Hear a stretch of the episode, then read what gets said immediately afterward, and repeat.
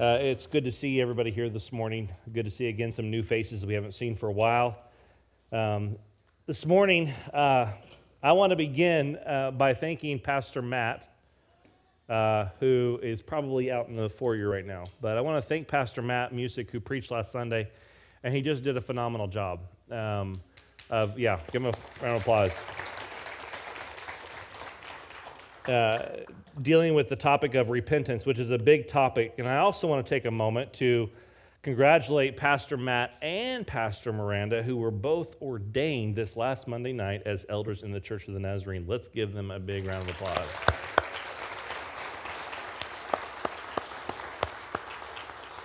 That is, for those of you who maybe don't fully understand, that's kind of a big deal.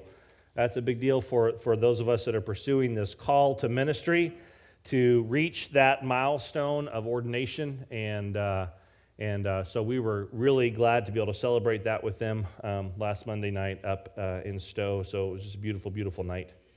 Uh, we are going to be in our ninth, if you can believe it, our ninth uh, teaching from the, you're like, yes, I can believe it. When are you going to be done?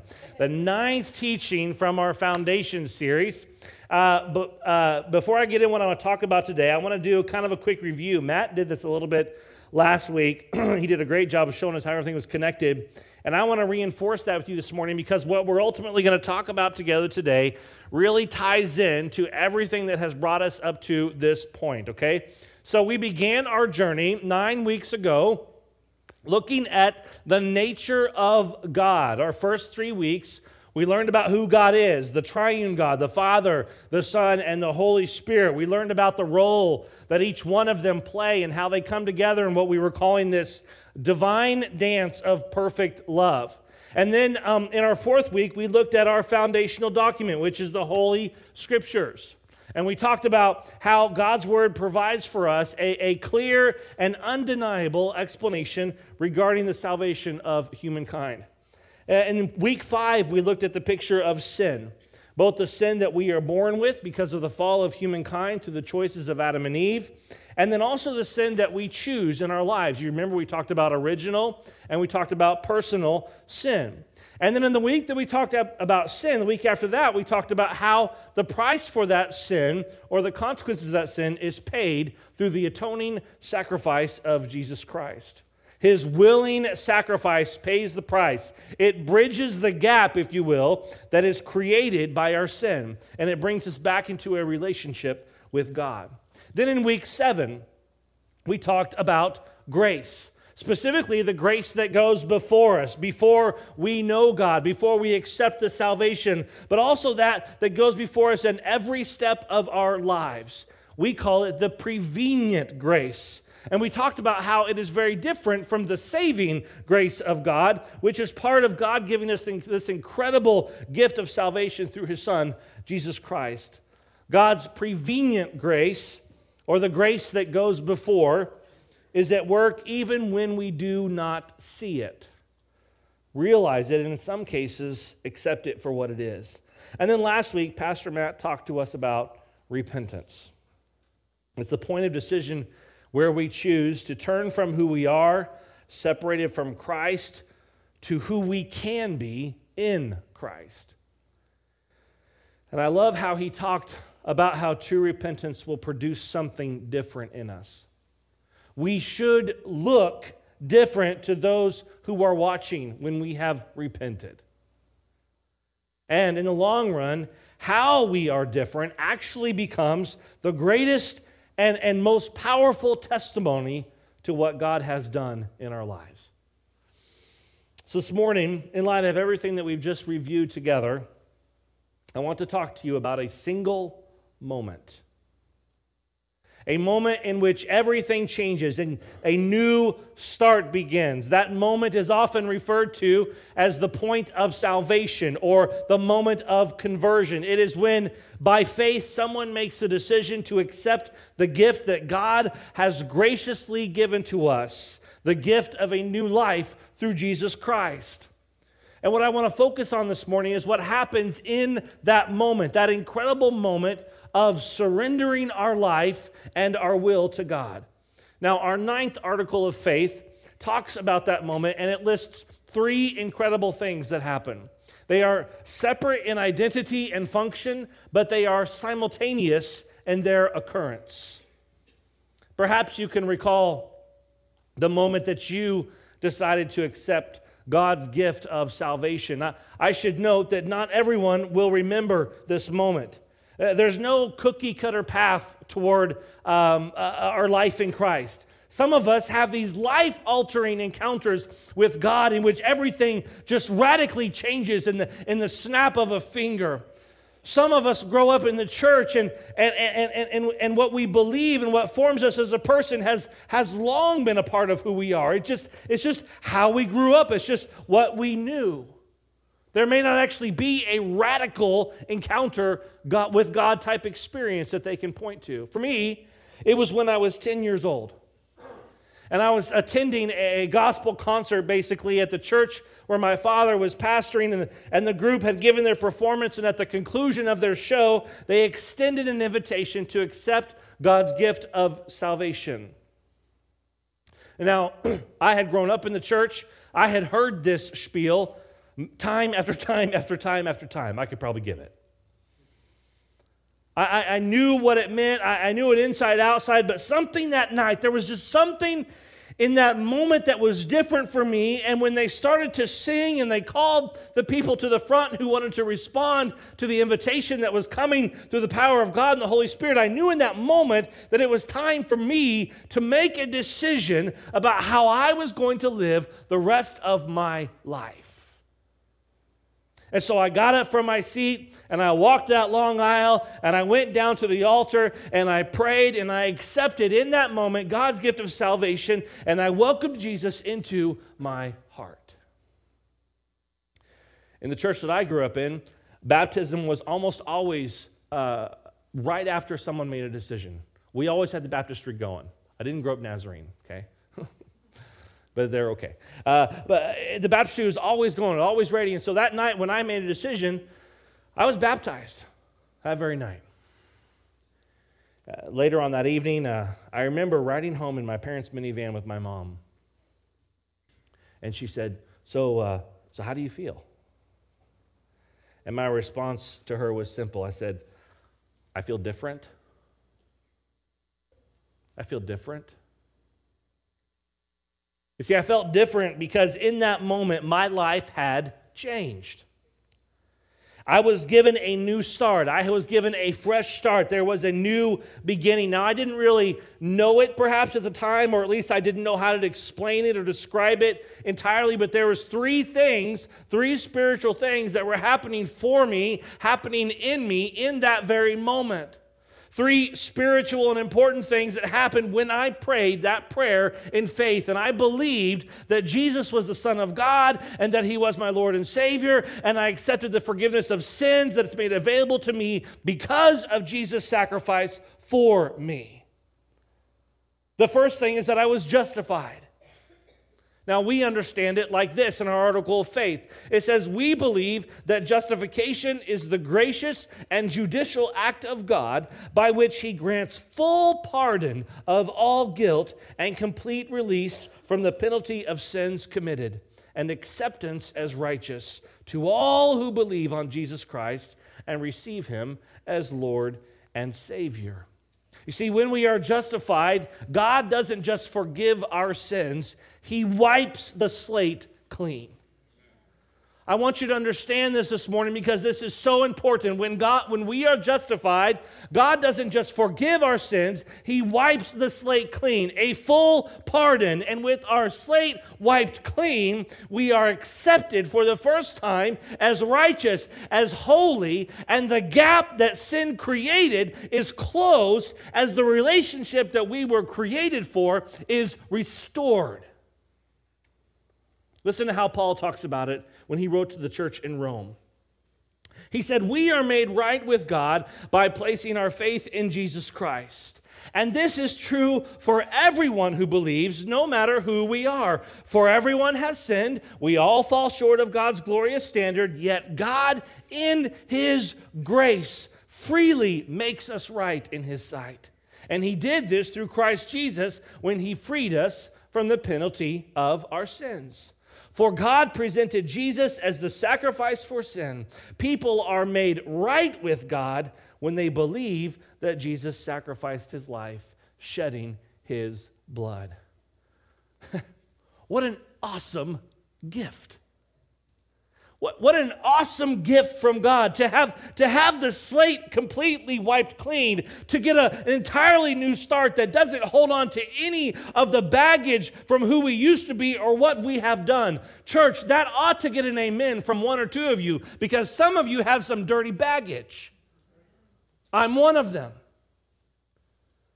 But through my salvation in Jesus Christ, through the justification that I receive because of that salvation, not only am I forgiven of all of that nasty, horrible stuff that was a part of the old me, it's not even on the record anymore. It has been expunged. But at the same time that we are being justified, another amazing thing happens. We are being regenerated. Now, we don't often use the term regeneration. We're more likely to talk about it as being reborn or being born again. It's a really challenging concept, uh, especially if you've seen a birth. Nobody wants to go through that twice. It's a really challenging concept for us to understand. It's hard for us to wrap our heads around, but we look at it like this in our Article of Faith.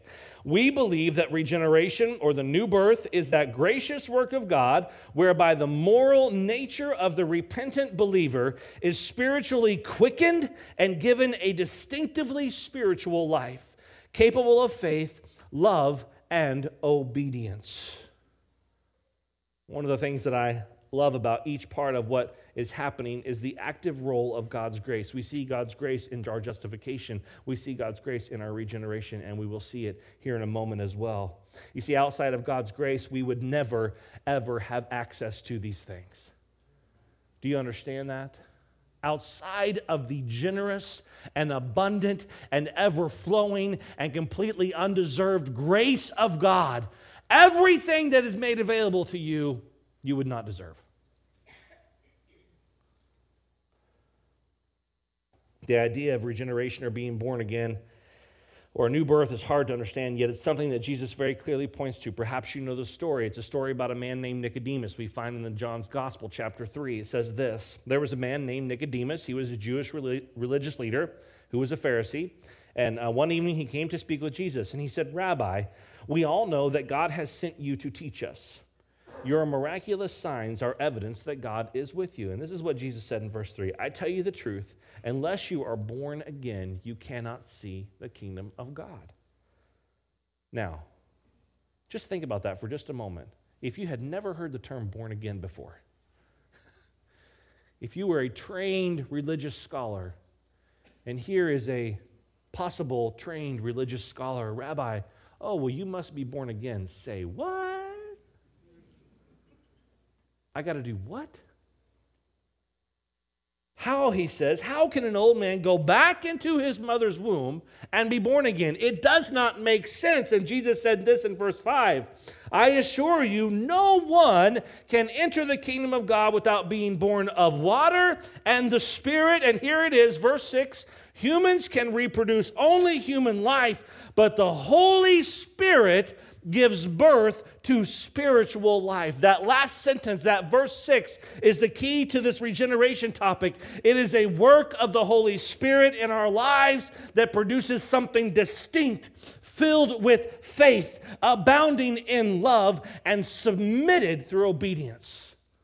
Do you hear me, church, one more time? It is a work of the Holy Spirit in our lives that produces something distinct, that's filled with faith, that is abounding in love, and it is submitted through obedience. In other words, when we receive the free gift of salvation through Jesus Christ that is offered to us by God the Father, and we believe in faith that our sins are forgiven and our slate is wiped clean, and our life immediately begins to change by how we live and love. But there's one more thing. While we're justified through Christ's sacrifice and we are regenerated through the work of the Holy Spirit, we are then adopted into the family of God. And this, for so many people, is such good news. In our culture today, adoption usually occurs when a child is, is, is very young. It's not always the case. but it's often the case. But in ancient times, this is not how adoption uh, was viewed. In fact, in ancient times, adoption was seen as the act of offering older children. And let me stop right there, and some of you are like, I have some children available for adoption. uh, I think we should go back. You know, traditions are important. Now, in those days, adoption was seen as the offering of older children, young teens, and young adults for the benefit of some sort of family assistance or prestige. So when adoption was offered to you, you could choose to accept it or reject it. If you were being adopted, if adoption was being offered to you, it was because maybe you were on a lower level of society, and by adopting you, you could, you could take on a new name. You could gain some prestige you never had before. Maybe you could get some financial support and some financial backing that you'd never had before, and so you could be adopted. But if you accepted that adoption, it meant, listen, it meant receiving a new name, number one. Number two, it also meant you had to cut ties with your family association. Can we see beyond, can we see beyond what's being said here? When the Bible talks about being adopted into the family of God, about being brought into the family of God, it's not the picture that we so often have in our mind of a young infant who is born to a mother that can't handle it, so she gives up the baby for adoption, and another family takes him in and cares. No, this is somebody at another stage in their life who needs something better, who needs to get out of the situation that they're in, and another family comes along and says, listen, we will take you in, but here's the deal. I'm going to give you a new name. That's your name from now on. Number two, you got to get rid of all this other stuff you were a part of. That's what it means to be adopted into the family of God. So this is how we see it. We believe that adoption is the gracious, there it is again, act of God by which the justified and regenerated believer is constituted a child of God. Adoption is not something that's forced on someone. It's not something that they have no say in. God does not force us into adoption into the family of God. Instead, adoption is seen as something that God graciously offers us, and then he awaits our response. The Apostle Paul explains it like this. Romans chapter eight. So you have not received a spirit that makes you fearful slaves. Instead, you have received God's spirit when he adopted you as his own children. Now we call him Abba, Father.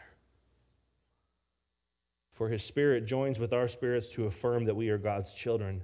And since we are his children, we are his heirs. In fact, together with Christ, we are heirs of God's glory. Through our adoption in the family of God, we move from being an outsider to being identified as one of God's own children. We become heirs of God's glory. It becomes our inheritance.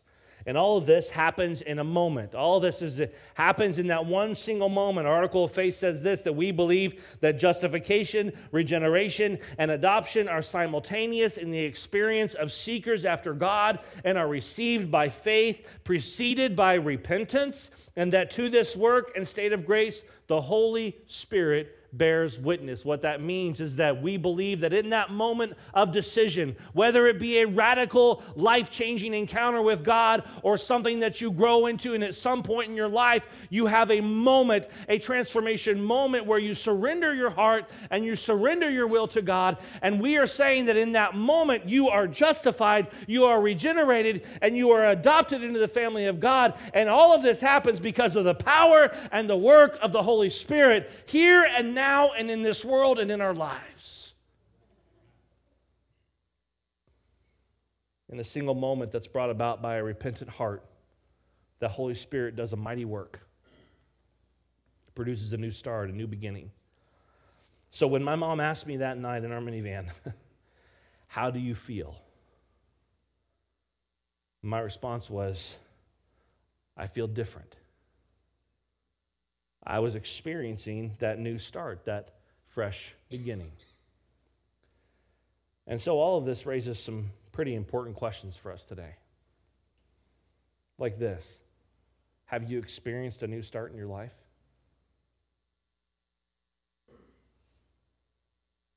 Let me be clear. Making the choice to accept the gifts that God has given us do not guarantee a life of smooth sailing. Amen? In fact, Jesus says this in John sixteen. He goes, here on this earth, you're going to have many trials and sorrows, but take heart. You know why? Because I have overcome the world. But notice what he says at the end. He says, I have overcome the world. You see the difference between someone who has received God's free gifts and someone who has not is this. Listen. Those who receive God's free gift know that they will face trials and sorrows. Yes? But they also realize that the burden of those realities is not theirs to carry alone. You hear me this morning? Those who receive God's free gift, they know they're going to face trials and sorrows, but they also know, man, this is not my burden to carry. This is not just me on this road. You see, those who receive God's free gift do not continue to wonder if they are really okay with God.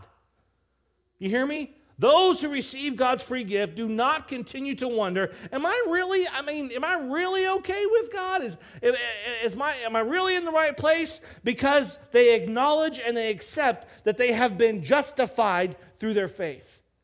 This is so important. I, I, I you hear me, I hear so often, well, you know, back when, and, and this is what, no, no, listen, you don't have to wonder if you have received the gift of salvation through Jesus Christ, if you have been repentant in your heart, if you have gone through that moment in your life. You need to understand you have been justified through faith. All of that nonsense is gone.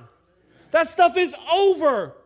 It's, it doesn't have to be a part of your everyday life. Well, I just wonder, I mean, you know, back when I was eighteen, I, no, stop. Stop, man. First of all, you're dishonoring God. And second of all, you have a horrible testimony. If the whole time you're questioning whether or not God actually did what he said he did and what you experienced, what is wrong with you? You're dishonoring God and your testimony is horrible. Those who receive God's free gift do not continue to wonder if they're really okay with God, because they acknowledge and they accept that they have been justified through their faith. Their past does not haunt them because their past has been erased. Those who receive God's free gift do not dwell on who they used to be, and they do not continually lament the person that they used to be. Why? Because they're not that person anymore. Do you remember regenerated? New birth, born again? They're not that person anymore because they have experienced a new birth, a new life in Christ. If you have received the gift of salvation through faith in Jesus Christ and your heart is repented and you have been forgiven, guess what? You are not who you used to be. Some of you just need to write that down right now. I am not who I used to be. Because every day you cycle back through that over and over again, and you keep lamenting and you keep reliving, and God says, I didn't create you for your past, I created you for your future. Those who receive God's free gift do not travel the trials and sorrows of this life in isolation or in insecurity, because they have chosen to accept the adoption freely offered by God to enter into a new family with a new identity. Guys, you are not doing this alone.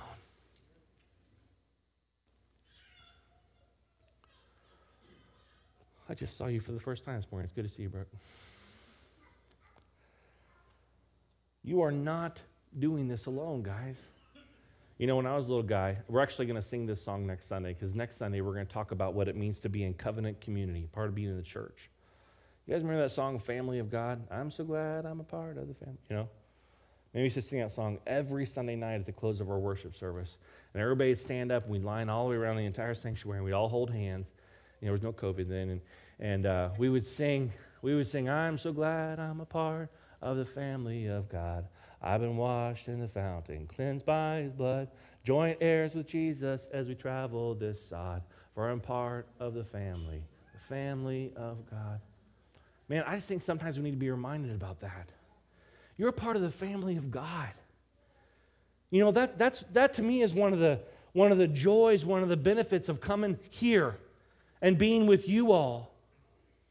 You know, I, I realize you know, we have we have family, we have physical family that, that are a part of our lives, but this right here is our spiritual family. This has some real eternal impact. This has some real eternal meaning. And when I get to be with you guys, man, when I get to be up here and listen to you guys sing, woo! I mean, that just really floats my boat. That gets me all excited. But I just love being with you guys. I love seeing your faces, and I love hugging your necks and shaking your hands and talking to you about what's going on in your life and hearing about your hurts and hearing about your pains and praying for you and just living life with you, because that's what it means to be in a family. Amen.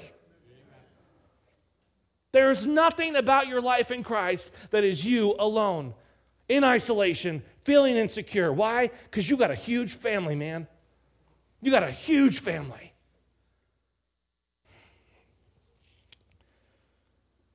So if you have experienced a new start in your life,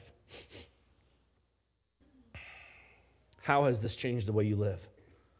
How has it changed the things that you do?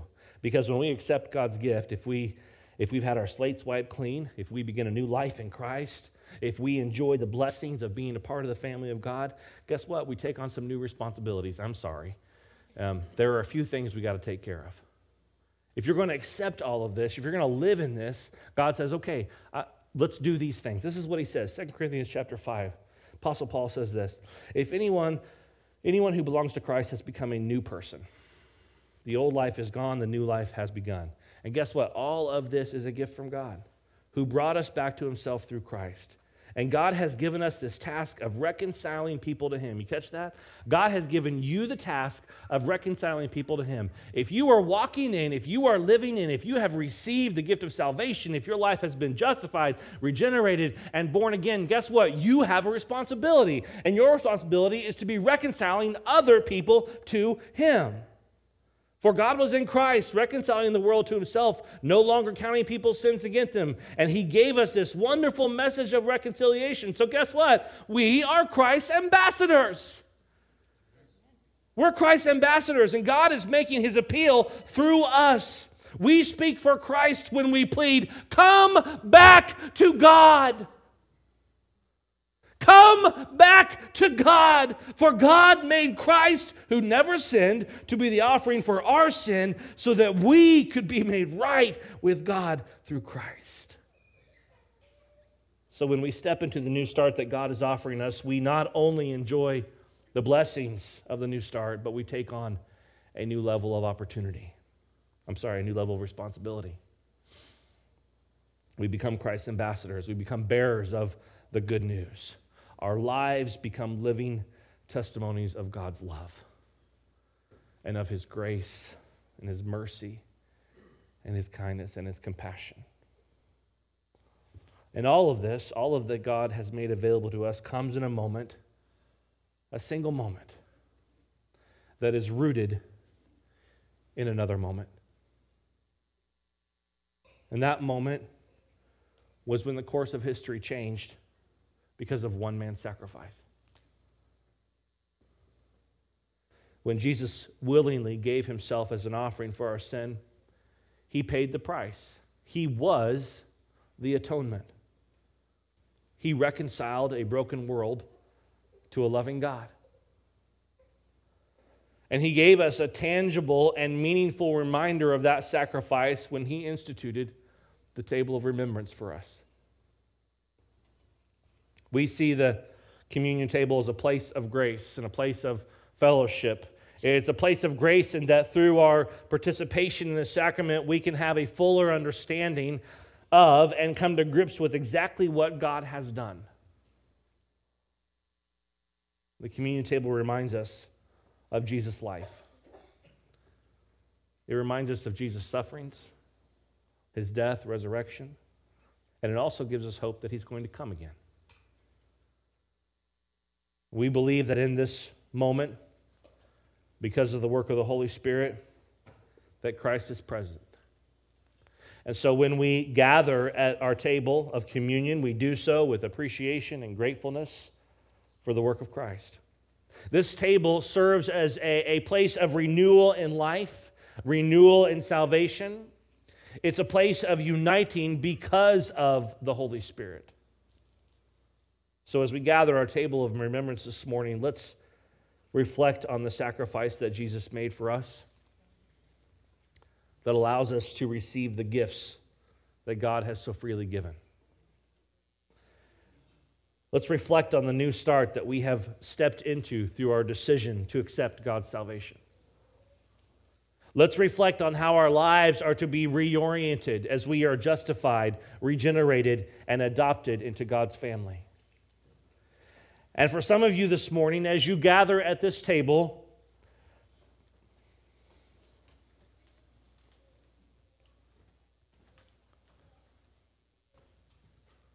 For some of you this morning, as you gather at this table, perhaps the Holy Spirit is, is creating an urging or a prompting in your heart to respond to what Jesus has done for you.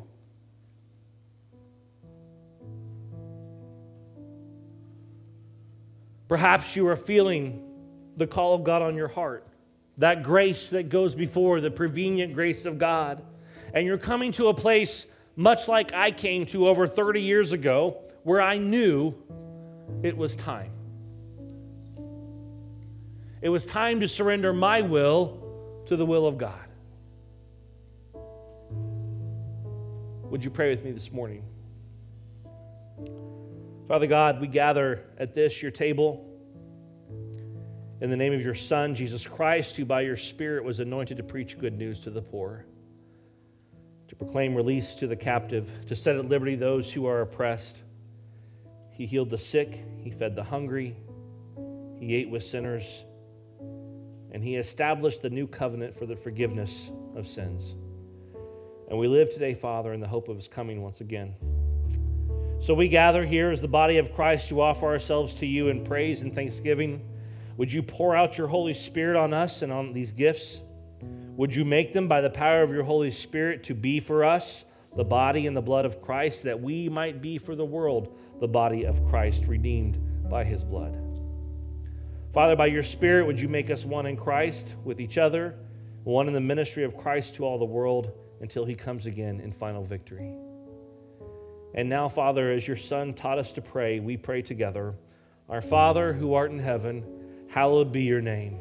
Your kingdom come, your will be done, on earth as it is in heaven. Give us this day our daily bread. Forgive us our trespasses, as we forgive those who trespass against us.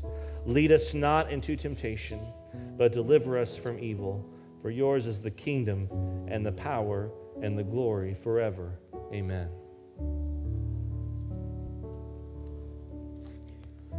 Would you join me now as we receive these elements? You can open it up if you haven't already. On the top, we find the, the wafer, and if you want to just go ahead and uh, hold that to the side and open your cup as well.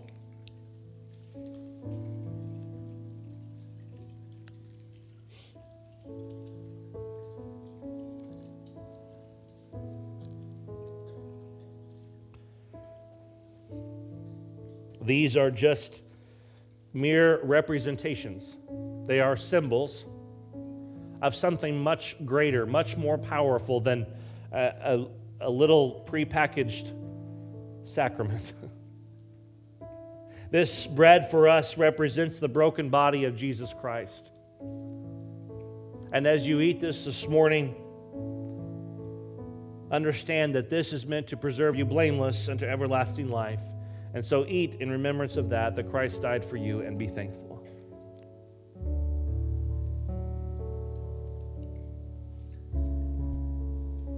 And in this cup we have the juice, which represents for us the blood of our Lord Jesus Christ, shed for you to preserve you blameless unto everlasting life. And as you drink this morning, do so in remembrance that Christ died for you, and be thankful.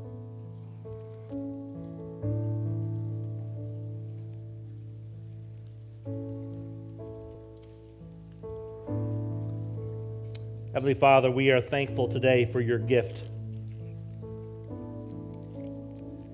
The gift of that moment that we've talked about, that single moment where so much radically changes in us, and that moment which is rooted in a much more radical moment, and that would be when your Son gave his life for ours.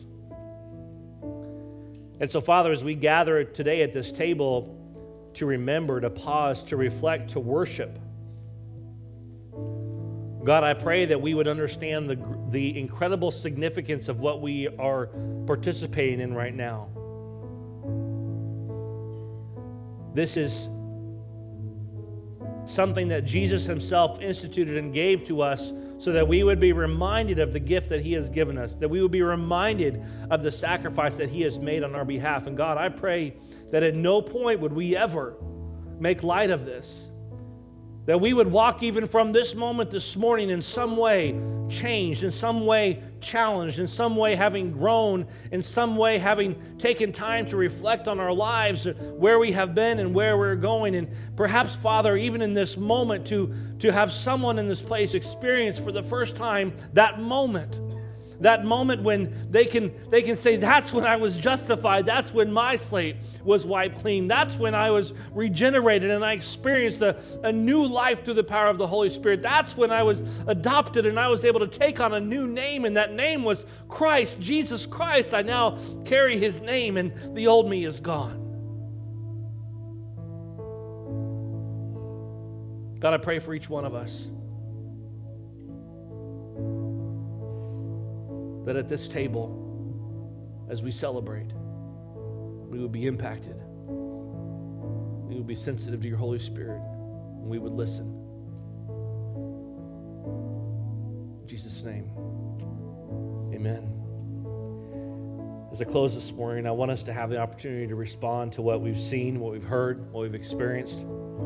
Now, as I said earlier, some of you here this morning, you've had this moment in your lives.